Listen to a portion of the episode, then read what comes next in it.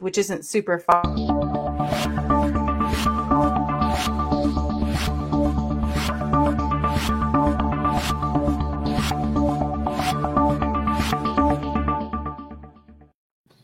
Hello, everyone, and welcome to the Hunger for the Hustle podcast, episode 60. Whether you're watching now, live, or later across all the platforms, wherever you are in the world, welcome to the show and another episode of the podcast where we dive deep into the world of business, entrepreneurship, and pull back what's usually seen as a glamorous business um, because we know it's really not. It takes a lot of hustle, a lot of drive, a lot of ambition and a lot of determination to be able to do your own thing in the world and generate your own cash. My guest today, and we were just talking about this the second before we went live, is from St. Louis, Missouri. The first first guest I've ever had from that part of America, the gateway to the West, as, as Jen Whitmer just just described it to me. Jen is a professional speaker and coach and will be joining me today on the podcast to talk about some of our usual subjects, but also to talk about how personality impacts people's team, their relationships, and their business. Enneagram coach, conflict specialist, and professional speaker, Jen Whitmer. It's a pleasure to welcome you to the show. How are you this evening in Missouri? I'm great. Thanks for having me, Jake. I really appreciate it. And I always like to make the joke how is it in the future since you've started your weekend already? future's bright, and I sometimes say it's orange, but uh, you could say it's orange because um, the su- summer is on the way here. Where uh, imagine winter is setting in over there. Yes, yes, it is. Yes, it is. mm.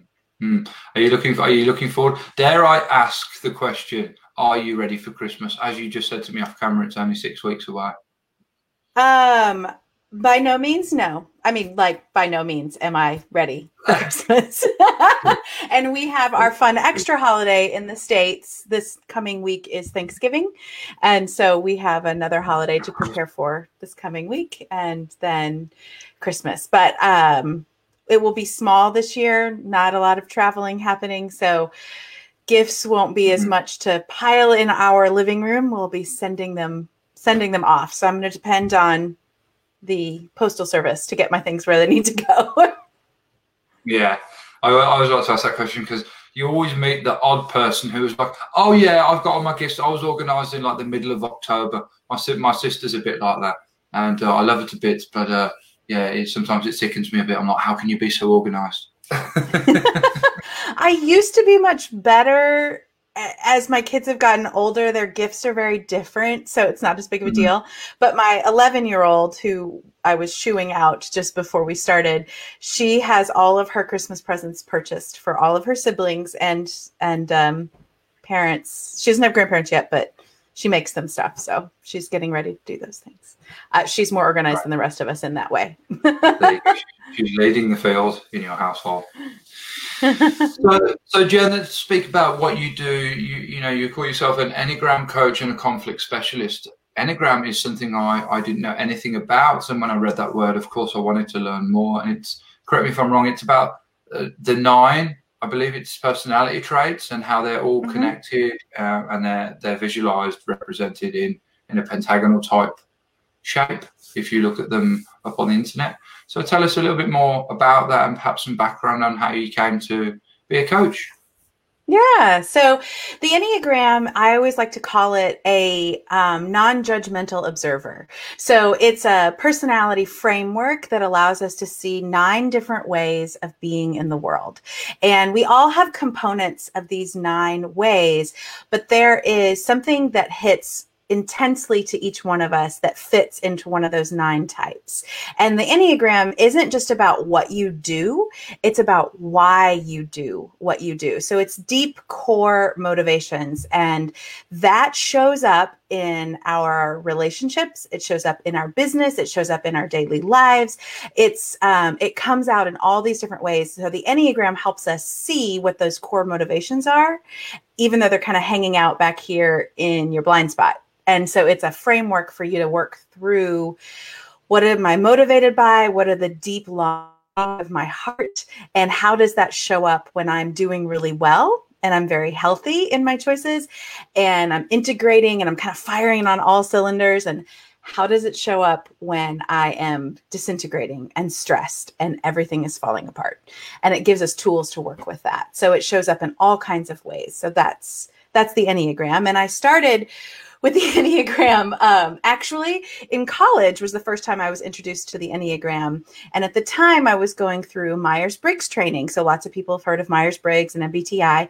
And um, honestly, somebody gave it to me in this like chart, and there were these super old words like avarice and greed and gluttony. And I was like, I don't want to look at that. This Myers Briggs is way more fun. and so, but when I was reintroduced to it about four or five years ago, it came at a moment where I was experiencing intense professional difficulty, intense professional conflict and a really unhealthy culture. And so when I was studying the Enneagram, I was realizing my own contributions to that situation and why things were so hard, what was happening that was specifically hitting the stories that I tell myself that are part of my personality framework. And so that's how I discovered the Enneagram and found it the most helpful. I'd been teaching Myers Briggs and teaching Strengths Finders with my faculty, and discovering the Enneagram helped bring it more all together. So it was a holistic approach to resolving problems, to being more healthy, to making choices in how I operated just in the world as a person. And then I decided to get certified and continue to study so I could help other people. And so I started as a coach and a speaker, honestly, because I had a terrible professional experience. It was it was just awful. I had um, uh, toxic stress turned into a toxic work environment with a leader who didn't um, handle conflict well and avoided it at pretty much all costs. And then when it came up it was every it was always everybody else's fault. And while of course we had contributions to it when conflict is mishandled and mismanaged it just explodes. So, leaving that very stable educational world that I had known for 20 years was pretty scary to start into an entrepreneurial journey, which I think at the moment I didn't even know it was an entrepreneurial journey because if I would mm. have thought about it like that, I probably would have freaked myself out. But I knew that studying conflict resolution and studying peacemaking strategies, studying these personality frameworks and how they play into personal culture, organizational culture, communication. I just wanted to help other people. I wanted to help other people learn what to do if you're in a conflict and avoid this conflict ripple effect, mushroom cloud, if you will, of what happens when you avoid conflict because it destroyed a team and a culture and a place. And luckily, there have been some some resolutions over the last five years since that's happened, but it was, I want people to avoid that. I um, mm. have working toward healthy cultures to begin with, working toward healthy relationships, because we can't avoid conflict. That's going to happen. But there are ways that co- conflict can be an opportunity for growth. And I always like to say that if you avoid conflict, you are manufacturing fake peace. And you got to know how to manufacture real peace and put that together. And so that's what I like to help people do. That's what I do in my speaking and coaching and help people with the Enneagram see how their life can be improved by understanding yourself and understanding others. Yeah, I love that. And isn't that a familiar thing that we see play out? You know, many businesses come from a need that you see for for someone else. And of course that's, you know, you as we said before, you know you've, you've been in service for a long time even before you actually started it as as a business right?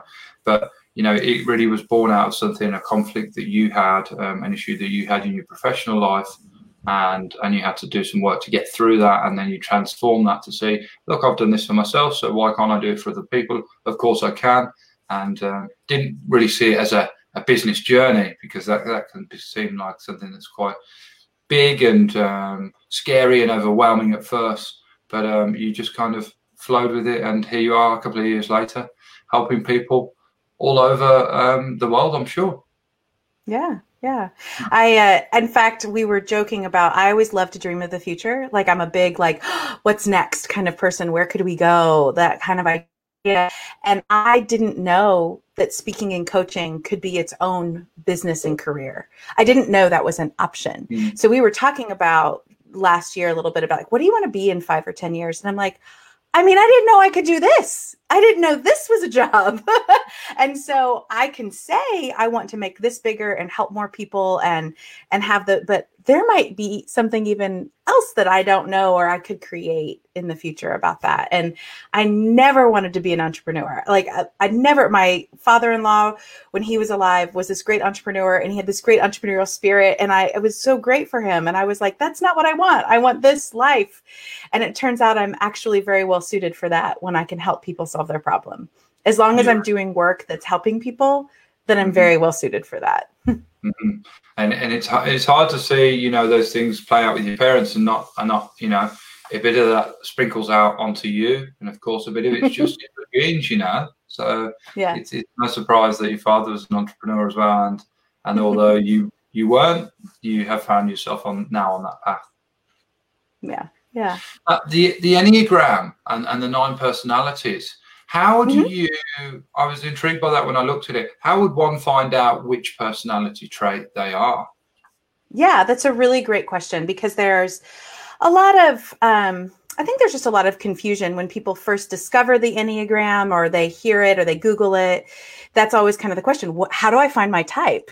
And what's interesting about the Enneagram is that it's not like other personality assessments that are you take a test and it goes boop boop boop boop boop and you pretty much that's your type. You come out with you're an entp or you are a high i or you know um, your top strengths are communicator yeah, strategy I've, activator. Yeah i've done those ones before right and i thought that was yeah. that would play this one would play out as well but it's it's different. Yeah it's different. I mean, there are definitely assessments and they're okay.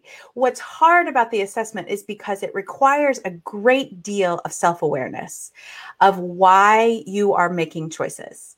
Because you can say, I'm in a work environment and I'm really organized, but why are you organized? Are you organized because you are a people pleaser and that's what that job culture is? Are you organized because you like to be efficient and that helps you? Are you organized because that um, keeps things from being chaotic and lacking in harmony. Those are all different reasons to be organized. And so, one of the ways that the Enneagram goes through, like deciding on your type, is really digging into some of those ideas. And that's why the assessments are hard. You have to think about it like a why. The other thing that makes them a little bit challenging is as you grow, you start to learn what you should be like there's this idea of how I'm supposed to behave. And to get the most out of the Enneagram, I always say that you have to be ruthlessly self honest, but generously self compassionate. And those two things together are how you can discover your type because you have to know that's really at my core what I'm trying to do. And that can seem negative at first, but you have to be self compassionate because that's what all of us are trying to do. We're all trying to get our needs met in some way. And so I always say that you can take a test and that's fine, but don't trust just because that's what it says at the end. That read those descriptions. And if you read that description and you're like, oh, whoa, that mm-hmm. just read my mail. I have been trying to keep all of that secret for forever. How did you know? That's probably your type. and you're like, oh, I don't like it probably your type. If you read it and you're like, I mean, I don't I don't know, that doesn't quite fit. If you're very honest, I don't think that fits. It's probably not your type. And so reading those descriptions is really important. And I think that's where working with a coach can be really helpful too, because we're trying to ask questions in a different way that help you get down to the why that it's hard to do on your own, um, especially without understanding how the Enneagram works. You're kind of jumping into the shallow end and then trying to figure out how to, you know, do a life saving maneuver doesn't work real well. And so having someone who's showing you can be really, really helpful. Um, so, yes, there are tests, there's coaches. And then the other thing that I always tell people to do is read or listen to people describing themselves because you'll start to listen to a podcast about somebody talking about their type, or you'll read a book with descriptions about types, and you'll be like, oh my gosh, I'm not alone. I think just like that person. And that's when you start to say, okay, that's my type. I took about six months, maybe, of kind of exploring and slowly kind of working through and figuring out, oh, yeah, that's my type. That's who I am. And that's especially helpful because actually each of the nine types has three subtypes, and that can one of the subtypes can present very differently than the others, and it's called the counter type. And so it's especially challenging if you're the counter type for those tests to be really accurate. So I always say the tests are a really great data point and they can be a great starting point, but they don't define you. That's always your job. Even as an Enneagram coach, I don't type you. That's your job. That's part of your work of professional development, personal development, and self awareness. I think that's fantastic. Guys, if you have just joined us, I am joined by Jen Whitmer, and who, who is an Enneagram coach, and we are talking about the Enneagram, what it involves, the nine personality types it, it involves, and how you find out what yours is. And I like what you've just said there, Jen. You know, you, you allow your the people that you work with to figure it out for themselves because it is about self-awareness. It is about, you know, diving deep into yourself and going have to go having to go to a place of exposure within yourself and vulnerability. And you know you don't put that on the people you work with. You let them find out and mm-hmm. figure out for themselves because yeah it's it's i think when something's pre- prescribed to you then you then you believe you know the whole rest of that plays out is okay you keep asking what do i have to do next? You know what do if that's if that's the personality type that you're telling me i am then what should i be doing in that personality type? It's it's something people have to figure out for themselves. And, and do you think it could change as well? Or do you think you, yeah. are, one and it's set? That's a question that often comes up um, when people talk about the Enneagram because you're like, I'm not the same person I was when I was 20. I'm totally different now. That that's really common. Or yeah, if you're doing a lot of self awareness and self development and perhaps wanting to change some old habits and things, who you are is going to change in that, isn't it? Yeah. The Enneagram wisdom really teaches that you stay one type for your for your whole life. Your core type doesn't change. Because it's not based in behavior, it's be, it's based in your the central message that you were sensitive to as a child. Our personality develops as a story when we are kids to make sense of the world. And so you made sense of the world with that story. And then that part gets kind of hardwired in. And then the rest of our lives, we're trying to figure out how to live within the framework that we've created.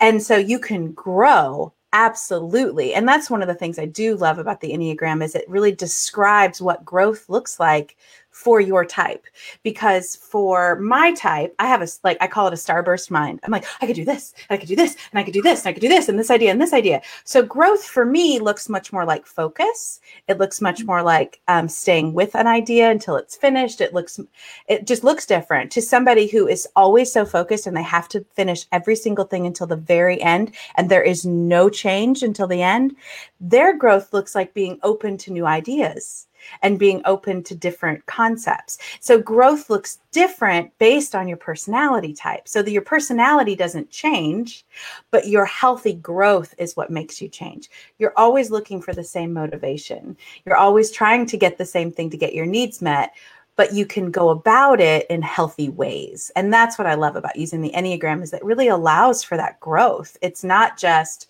well, you're a type 2 and you're going to be a 2 forever. Good luck. It's you know, it's you're a type 2 and here are some of the challenges that you face in getting your needs met. Here are some healthy ways to help you do that. And when you come up against that same old story over and over again, you're like, "Wait, I recognize that story and here's what I can do to improve that. So that's yeah. what I like about the Enneagram. It recognizes that there's something core within us, but also allows for us to grow and change. Yeah, I love that. And another thing that you say is you you specialize in conflict, right? You're a conflict specialist. Mm-hmm. And you know, you say that came out of having conflict in your in a professional space that you you had at work. Now, yeah. do, do, you tell us more about that as a conflict specialist? What that what that involves and how you help people in that regard? Yeah. So I like to say I'm a, a recovering conflict avoider. Um, so I didn't, I don't really love conflict, and conflict didn't really bother me, but I didn't. I kind of just avoided it because of that. If it was hmm. something I cared about, I really wanted to learn how to work through it because I do like things to be happy that was kind of a motivation. But one of the things that I discovered in this process mm-hmm. is that if you just completely avoid conflict or really blame, it just everything falls apart. Relationships end, there mm-hmm. is no opportunity for growth and you just fall apart because every relationship will face conflict. Every relationship. It, it is mm-hmm. unavoidable in life. Not because you're a bad person now i mean jake you're great but you're not perfect i'm not perfect either and this world that we are living in is also not perfect so we are going to run into each other and if we don't know how to navigate that that's when things fall apart so that's what I like to help people realize. First of all, that conflict is inevitable. So, what do we do with the inevitability of conflict? It's just like saying you have to transport yourself from one way, one place to the next. So, as a child, you learn how to crawl. And if you don't learn how to crawl, then we go to the doctor and we figure out what's going on. Do we need to help you learn or do you need some help? Do you need some kind of other support? So, conflict is how do I deal with this and how do I cope with it? So, I help people work through discovering what the real root problem of the conflict is because a lot of times it's not what we think it is. So I always joke about a lot of times it's not about who left the toaster on the counter and it's not about the scheduling difference, even though that's what we think we're fighting about. Mm-hmm. We're fighting about things like respect, we're fighting about belonging, and we're having disagreements over shared resources. So figuring out what the real problem is is key to conflict resolution. So I help people discover that and then create healthy norms around conflict resolution. So whenever I'm working with a team and I'm doing training with them or I'm working with individuals, I always talk about conflict resolution as an opportunity for growth. And conflict resolution is first a posture and then a set of how to's, a set of skills. So the posture is it's you and me together against the problem out there. So I'm going to go this way because I'm closer to you. So it's you and me together against the problem out there. it's not the two of us fighting about something.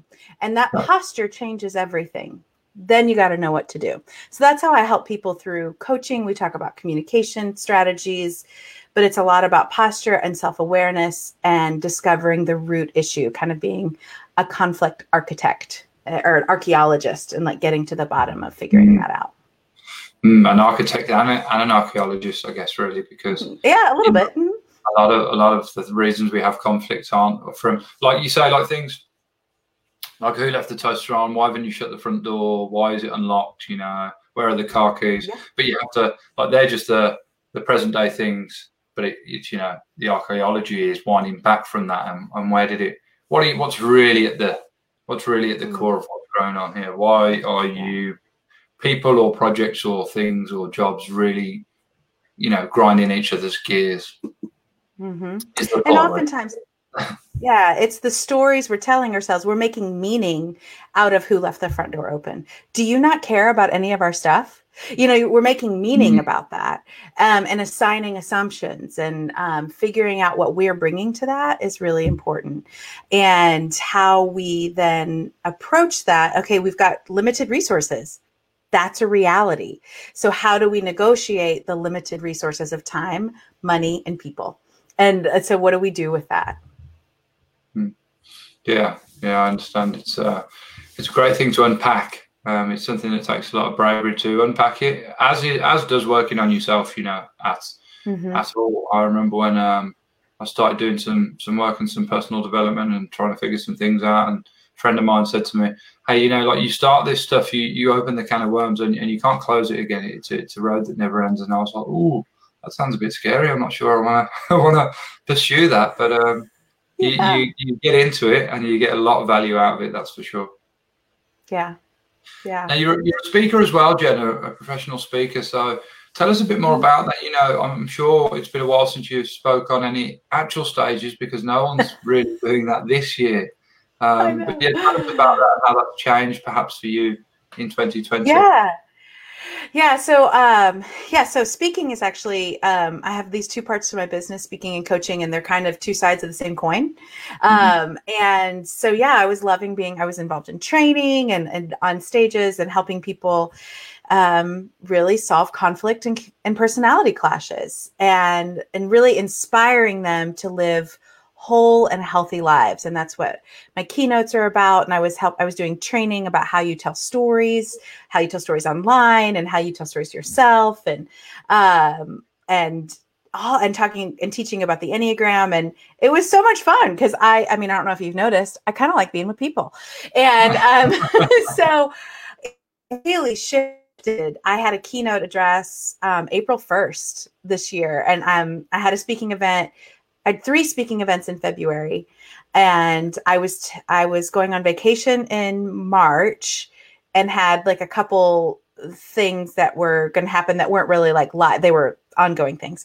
And then this April 1st keynote. So we left for vacation and the world shut down. We barely got back in. We had for the first time taken the we would not had taken the kids to Mexico, which is a big trip here. You know, we're leaving the country. Mm-hmm. Mm-hmm. Americans don't always do that. And uh, so we were taking um, our kids out of the country and we almost didn't get back in. Um, but we did right before the border closed and everything shut down. So praise God for my um, keynote address conference. They decided we're still doing this, and she turned it into a, an online conference. And it, she was the first online conference that I had really done. And from there, because I was like, well, I've done this, this worked fine. I can keep doing this. And really, I hated being on camera. I hated it. I I avoided doing a speaker reel because I didn't like being on camera and how much that held me back. I just look back and I'm like, that's one of the things I wish I would have done sooner is just mm. get over get over that and and mm. practice so I didn't feel uncomfortable and then do it. So I had this keynote and I decided I needed to get better on camera. I knew this was going to be at least a few months, so I needed to get better on camera. So I started reading on Facebook Lives on my um, children's books every day at five o'clock here in the States. So it was supper time. So I just got used to being on camera.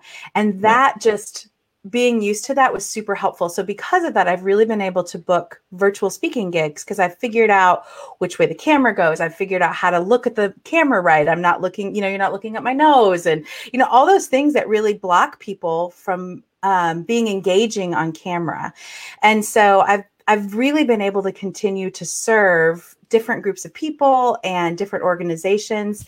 Um, I've done virtual training still, so I've done a lot of that, and all, and I've done more business this year than I did the previous year, and it's all been virtual. And a couple of them postponed. I have one one gig that's still supposed to be in person in February, so we'll see.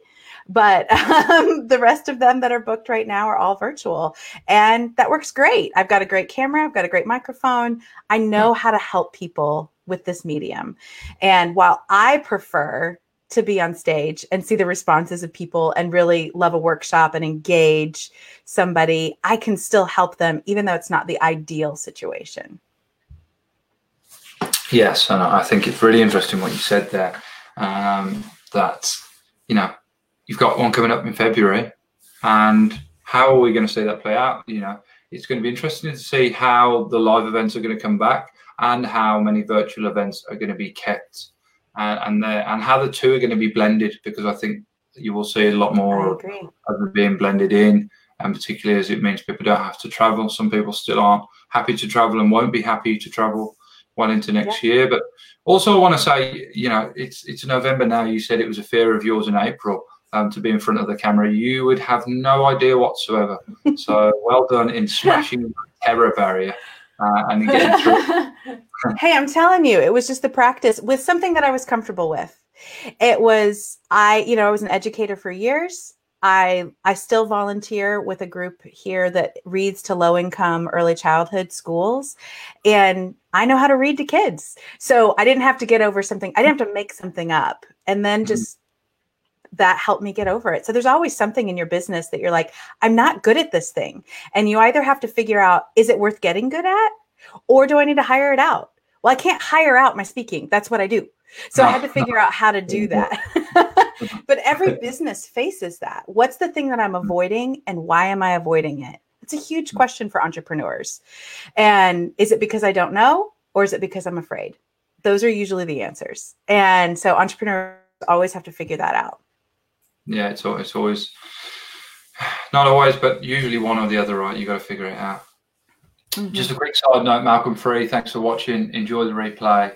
He said he's watching, but he's going to jump off, so he will enjoy the replay later. Thanks. If you are just going in, joining us, guys, I am live with Jen Whitmer, who's an Enneagram coach, conflict specialist, and professional speaker, and we were just talking about how speaking has changed and how Jen had to adapt her skills and get get used to being in front of the camera and, and the best way she found to do that was doing something she already loved which was reading. And reading her kids books was the way she took to it.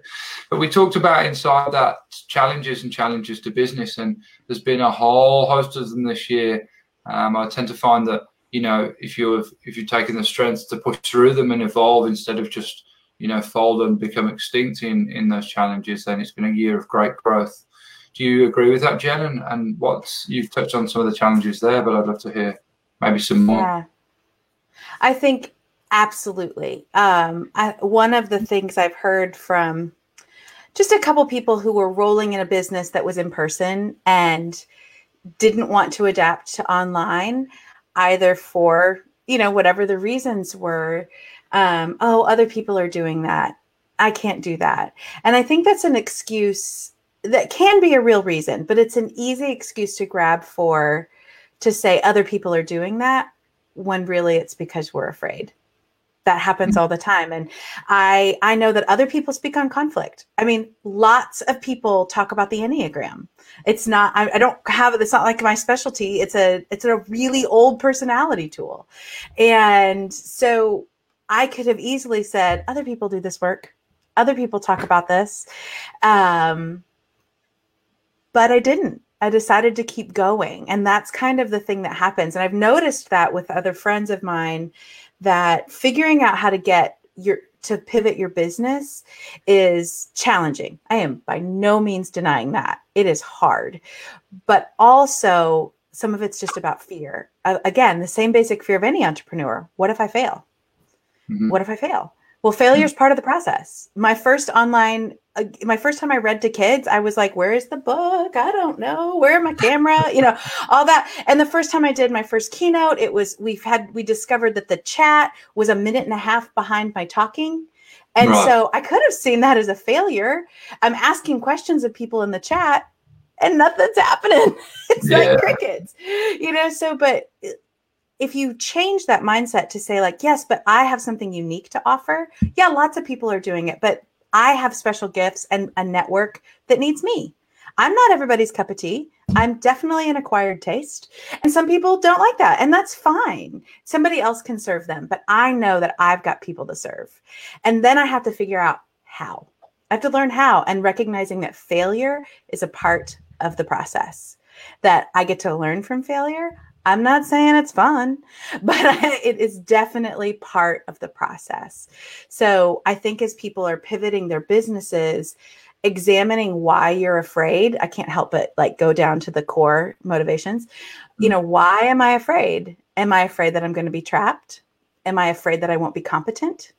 Am I afraid that I'm going to have to be vulnerable? Those fears are super deep and they prevent all kinds of things. But when you see them, you're like, oh, I can overcome that and then move forward. Because entrepreneurship has been absolutely by far the biggest per- personal growth opportunity I've ever had. And so, because I agree, I agree, yeah. And um, so that's what I've seen with my friends who have on who have businesses who had to change and pivot and ones who really struggled to pivot it was it was a lot of fear and unknown.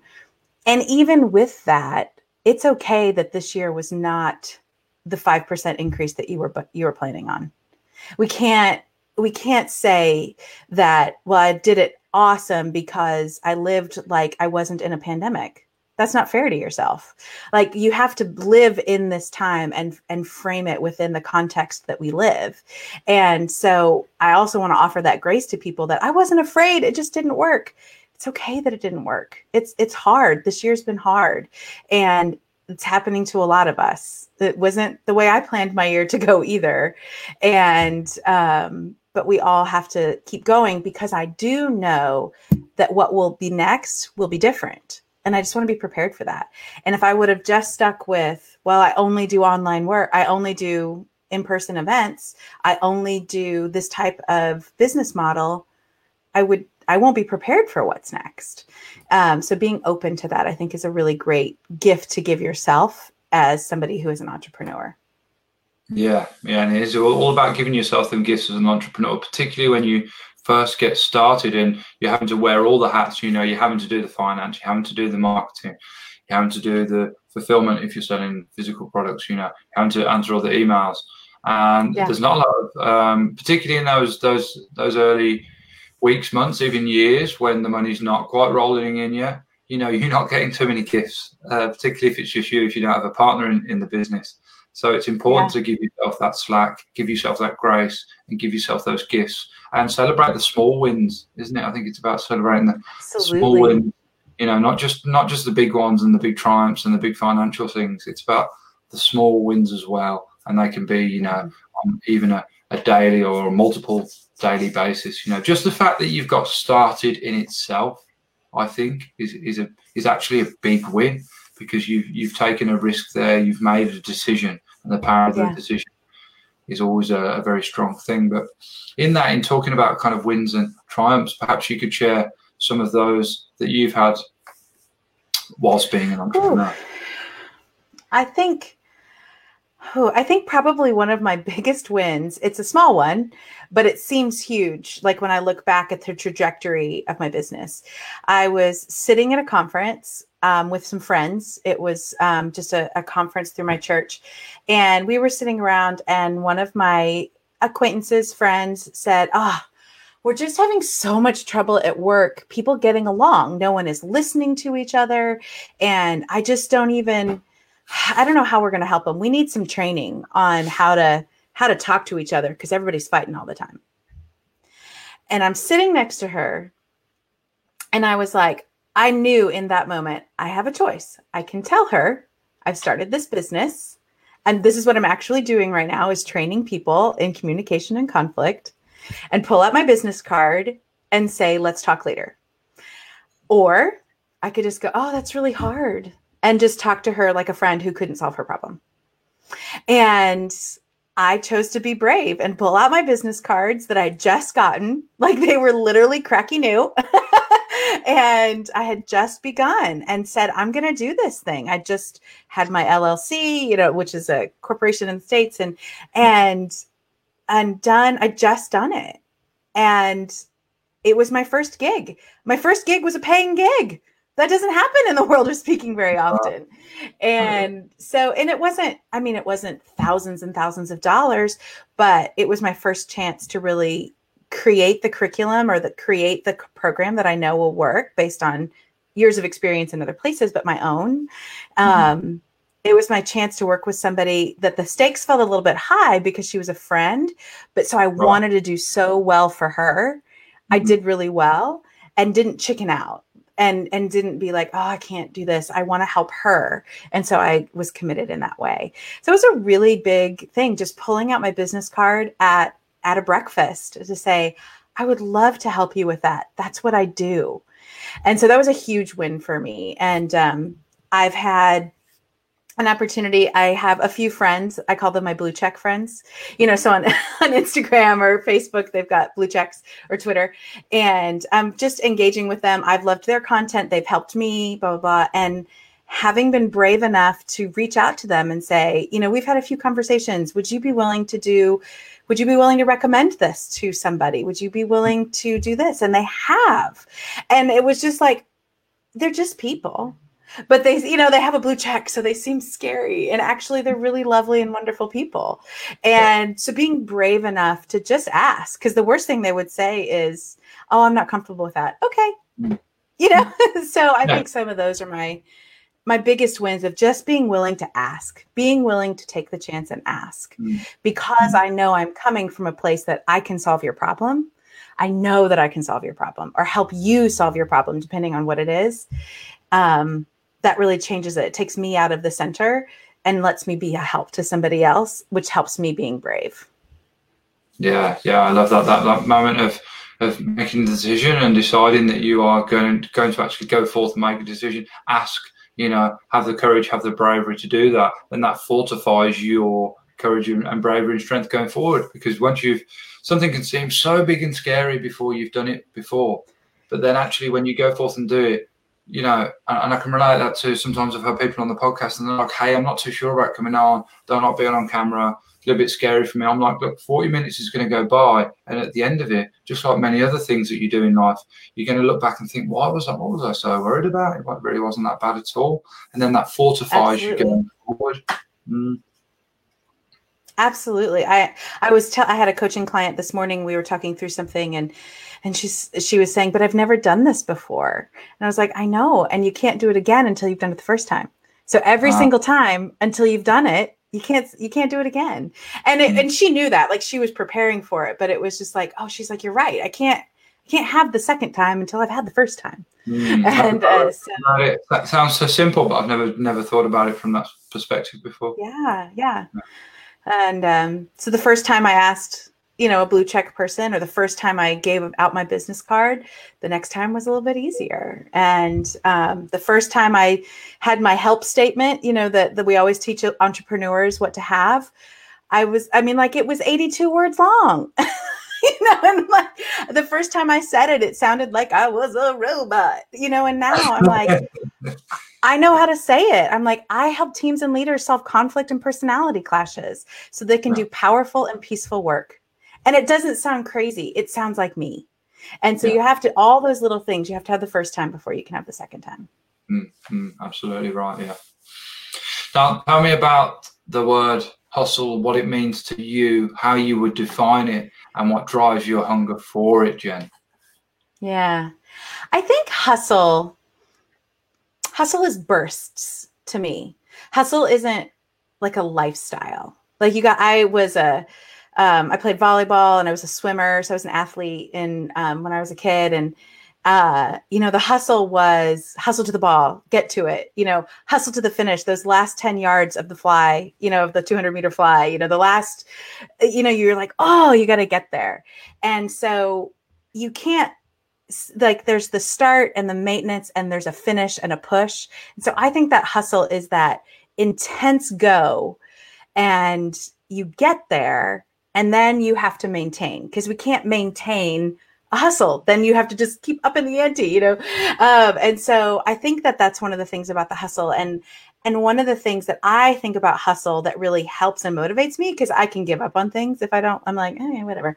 What helps me hustle is like I get to help more people. If I can help more people gain self awareness, learn how to communicate, I firmly believe that saves friendships, it saves marriages, it improves families, it helps workplaces, it helps us in our policies and politics. I don't know if you've noticed here in the States, that's not so awesome right now about how we talk yeah. to each other. I think other people are struggling with that. It helps with um, when we talk about people from different cultures coming together. So when I think about hustle for for helping people, then I get really excited. Okay, I'm going to commit to spending that half hour to do this thing because that's what it's tied to. This hustle is worth it because of that. Love it. I love how I ask that question, and every time I get such different answers. And you know, it's a really reflection of, of course, that everyone's unique and different, and the way that they perceive and approach things, because of often, you know, obviously their lives have all been different how I can just get a completely different answer every time. It's fantastic. And of course, you know, I've got, got to ask the question because it ties in with the title of the podcast. well, of course. Of course. If you had to start business all over again tomorrow, is there anything that you would do specifically differently? I think that seems like some kind of some a little bit of an unusual question to maybe people who are listening and watching. But uh, I think in asking that question, you can find some really valuable moments. I I think I would get help earlier. I would get help earlier. I would get and and by help, I mean a coach. Um I I discovered I did an online course for my very first thing, like my first kind of I'm going to figure this out what this speaking gig how to run a speaking business is. And so I did a course and that was very very helpful. I think it was awesome. I think what I I needed a guide more than I needed information. So, a coach or an accountability group, that type of situation where people are interacting with you, not just the information. I mean, some of the info, I didn't have all the information. Please don't hear that. But I needed somebody to help me implement the information. And so, getting a coach earlier on, um, would have been so helpful to me. And what I am discovering continually is that I need different types of coaches. So I have a friend named Kim Kaup, and she talks about, she's like, I mean, you know, Peyton Manning has a nutritionist coach, he's got coach, you know, like there's, we have all these different kinds of coaches. And I think I, I would have done that earlier, getting a business coach to help me talk about my business, getting a speaking coach to improve speaking, because I came in a really good speaker but I needed a speaker coach to help me make that a business. Um, wow. Getting a, a personal coach earlier. I would have done those things earlier because now that I have those three and a couple other types of mentors and coaches in my life, my business is very different and it's so much better. And so I think I would have done that getting help earlier and not trying to piecemeal it all together like that kind of like oh i'm going to take this free webinar i'm going to take this free webinar i'm going to download that free thing and i'm going to try to put it all to it's exhausting and i would have gotten help earlier that's yeah. the long answer to say that i would have gotten help earlier yeah. yeah no i think uh, asking for help is um, something people need to do particularly you know in when you've tried to figure out all the answers for yourself perhaps ask people you know friends family members and no one can quite quite give you what you're looking for. It's time to go outwards and, and get the get the help of someone who can just look at it with a fresh pair of eyes from the outside looking Absolutely. in, particularly who isn't connected to all the things you've got going on, because then everyone brings their, you know, opinion into it that's slightly connected to yeah um, the personal side of things when you know particularly if you're looking for the answer within business and mm-hmm. you know speaking to someone who's already done it you know who's already been through yes. it already made yeah. the mistakes means you don't have to make them. Yes, absolutely. Or you can make less of them, I should say. Yes. of course, yes. part of life. Yeah. Yeah. Now, what are some of your goals and dreams and aspirations for you know being uh, being a coach, being a speaker going forward? Oh yeah, I I would really love to be influencing larger corporate cultures, like bringing in a speaker to influence their corporate culture, their organizational culture around how we treat people. And conflict is part of that, but also mm-hmm. just recognizing people as whole people and and bringing them in. So I'd love to be speaking in those types of places. I have great opportunities right now to influence some smaller organizations, which is really great as well, um, because you have all the entire team together in the room you know and and they make the culture. So um, they decide here's how we're going to treat each other. Here's how we're going to approach conflict. Here's how we're going to approach disagreement. And so i'd love to bring that to a larger audience and really influence how larger corporations treat people inside their organization and how they make decisions and um, bring that humanity back into the workplace. I think one of the things that we have learned is we can't continue to behave like people are robots. Um, their kid's going to come in on the Zoom call because we live the well, this is who we are now. And so how to re- remember that people have families outside of that or people have other activities outside of that. Even a single person does not mean they get to do more work. They've got other things that they want to do too. And so work isn't everything. And how do we treat people even inside work? So I would love that type of business. And i I'm starting a group coaching program um, at the first of the year. And so I'm looking forward to expanding that to being able to help more people and make coaching a little bit more accessible and, and running workshops to also make that accessible to people that you can't necessarily, your boss isn't going to bring in me for your professional development, but you can, you can do some of this work on your own. So those are the types of things that I'd love to see this business grow into. Yeah, well, I, I'd see them happening for you and happening sooner rather than later. You're putting a lot of work in and a lot of work from different angles as well, you know, which is something you have to do now um, with things moving as fast as they do and evolving and changing as fast as they do. You've got to come at it with different angles and approaches. And look, you're already doing it with smaller businesses. So it's just about scaling mm-hmm. that up and outwards. And I reckon it's going to happen certainly, like I said, sooner rather than later for you.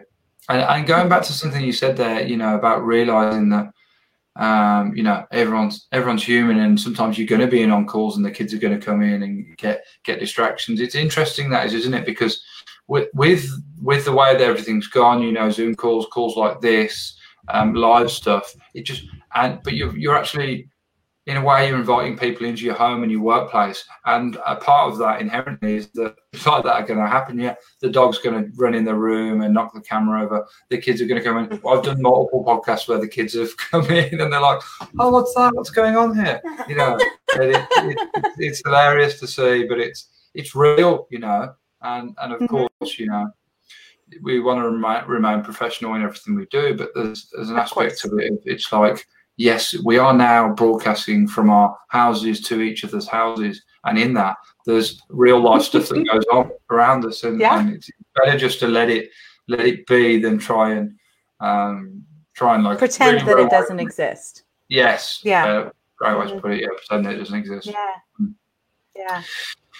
Now, the three hot tips. I know we talked about these before, and um, I know you were thinking about what right. what they could be. But I mean, I really you, will. Yeah. I did. Yeah, go, go forth with some. I got my three. For our, for our folks who are listening now, live or later across the world. Yeah. So my first hot tip is get a coach. If you are struggling with systems in your business, get a systems coach. If you're struggling with business strategy, get a business coach. If you are struggling with mindset, get a coach. Like do that. Get the help that's really my hot tip. So know what your down what your biggest struggle is in your business and find the right coach for that. So do that work first. And if you're like unsure, then a general life coach is actually really helpful. Somebody who is coaching people in personality like I do, or somebody who's a general life coach, that will get you started. So get some help. The second one is sticking with one thing. So build in one place. So if you're going to build on Instagram, build an Instagram and, and commit there for at least 90 days, really six months to a year. Like all your energy goes into building a community there. If you're going to build on YouTube, build on YouTube. Stay up and show consistent in one place, offering one thing to one type of audience and keep going in that direction. That's not mine, that's Tyler Tyler J McCall's, but I have found it to be incredibly helpful. So build one thing. And number three is actually rest. Make sure that you build rest into your hustle because rest is a weapon and you cannot fight and you cannot hustle if you don't have energy. So build in real rest into your routine. So when you scale, you don't fall apart. So do it now so you can be creative and have power in your business, even as a small solopreneur, but then build it in so you can scale. So that's my third hot tip is rest. Love it. Um, I'm taking taking notes here, mental notes on the side because a couple of those things I could definitely do do myself. Particularly rest. particularly rest. You know, I realised I wasn't getting enough rest lately, and I said for the next week I'm getting eight hours every night, which I always used to go, that's too much for me. But I think it's about giving it a try. You know, experimenting with with things like that and, and seeing what kind of results you get when you change them. Absolutely, and rest can be away from your work like i'm just to two hours i'm going to set my phone down. It may be i'm going to put something up on my social media saying i'm out for the week not checking see you when you come back. Mm-hmm. all kinds of different ways to rest. So sleep physical rest emotional rest mental rest. Rest is yeah. a weapon mm-hmm. love that one. Love that one. And getting a coach you know i can speak for that myself. Absolutely getting a coach um, in or in any aspect of something you need help with Mm-hmm. It um, particularly well as well with some of the coaches, some of the, the groups I'm involved with. Uh, a gentleman could, called John Tallarico that provides uh, coaching called Thinking into Results. Um, you're put into a network of other people who are doing the same thing, which you know mm-hmm. creates what we call the mastermind, yep. which is really helpful as well. I find. Yes. Um, mm-hmm. So it's not just the coaching that you're getting; it's the networking that you're getting too with like-minded people, which is mm-hmm. really, really helpful. Yeah. Uh, and then the, to the other point you said, you know, working on one platform at a time. That's um, you know where focus goes, energy flows. So if you're focusing just on the one platform at the, at the time, then you're gonna you're gonna get some gravity in that one, and then once you've got that one going, you know, you can kind of rinse and repeat somewhat across some platforms. Yeah, um, absolutely. Yeah, yeah Yeah. Mm-hmm. Jen, it's been fantastic to spend some time with you. I've learned so much myself from you today, and I hope our audience has too. If people want to find you, where's the best place to to connect with you and find out more about the, yeah. the you have to offer? Yeah, so the best place to find me is jenwhitmer.com. So Jen with two N's. And so jenwhitmer.com. Um, and I have jenwhitmer.com slash freebies. Oh, yep, Jake's pointing down there. Uh, that can get you lots of things. So I'm um, lots of things are there. So first thing is you can download, if you're interested in the Enneagram, there's a free e-booklet called why do I keep doing this? Which is helping you understand what the Enneagram is and start to discover your type. If you're really interested in conflict, I have an apology first aid kit for you that has the 10 components of a real apology that can help you in your relationships at work and at home. Mm-hmm. I'm also offering on Monday, the 23rd. So if you're watching the replay after the 23rd, I'm sorry, but there'll probably be another one. But Monday, the 23rd, I am offering a free workshop about the Enneagram and the holidays. Like, what are your personality activators? What causes stress at this time of the year? And how you can recognize your personality activators and really make a plan for a, a happy and healthy holiday season. So that is Monday night, the 23rd at 8 p.m. Eastern. So wherever you are in the world, that's the time. Um, and you can find that at the top of the page at jenwhitmer.com slash freebies. I always love connections on LinkedIn and follows on Instagram, and I will interact with you there. Those are the places I hang out the most. Wonderful. Thanks for that, Jen. And I really, really value you giving me your time and energy today. It's been a great thank podcast full of energy and lessons. So thank you for joining me. Well, congratulations on episode 60. Great job. Oh yeah, so six zero. Yeah, that's a big, big milestone. Every everyone's a milestone, but yeah, the, but when they come in bunches of ten, that's always a nice moment to celebrate. so, well, nice. thank you. I should thank have like my confetti popper for you. thank you for thank you for coming on because you know, uh, show is nothing without its guests, and to that point, without its audience. So thank you guys for listening live now or later. If you've enjoyed the episode, please give it a like, please give it a subscribe. And if you find that there's someone else you know that will get some value out of this episode, please share it onto them as well because sharing is, of course, caring. Thanks, Jen, and thanks to everyone listening and watching. Have a great day. Thanks. Bye-bye. Bye.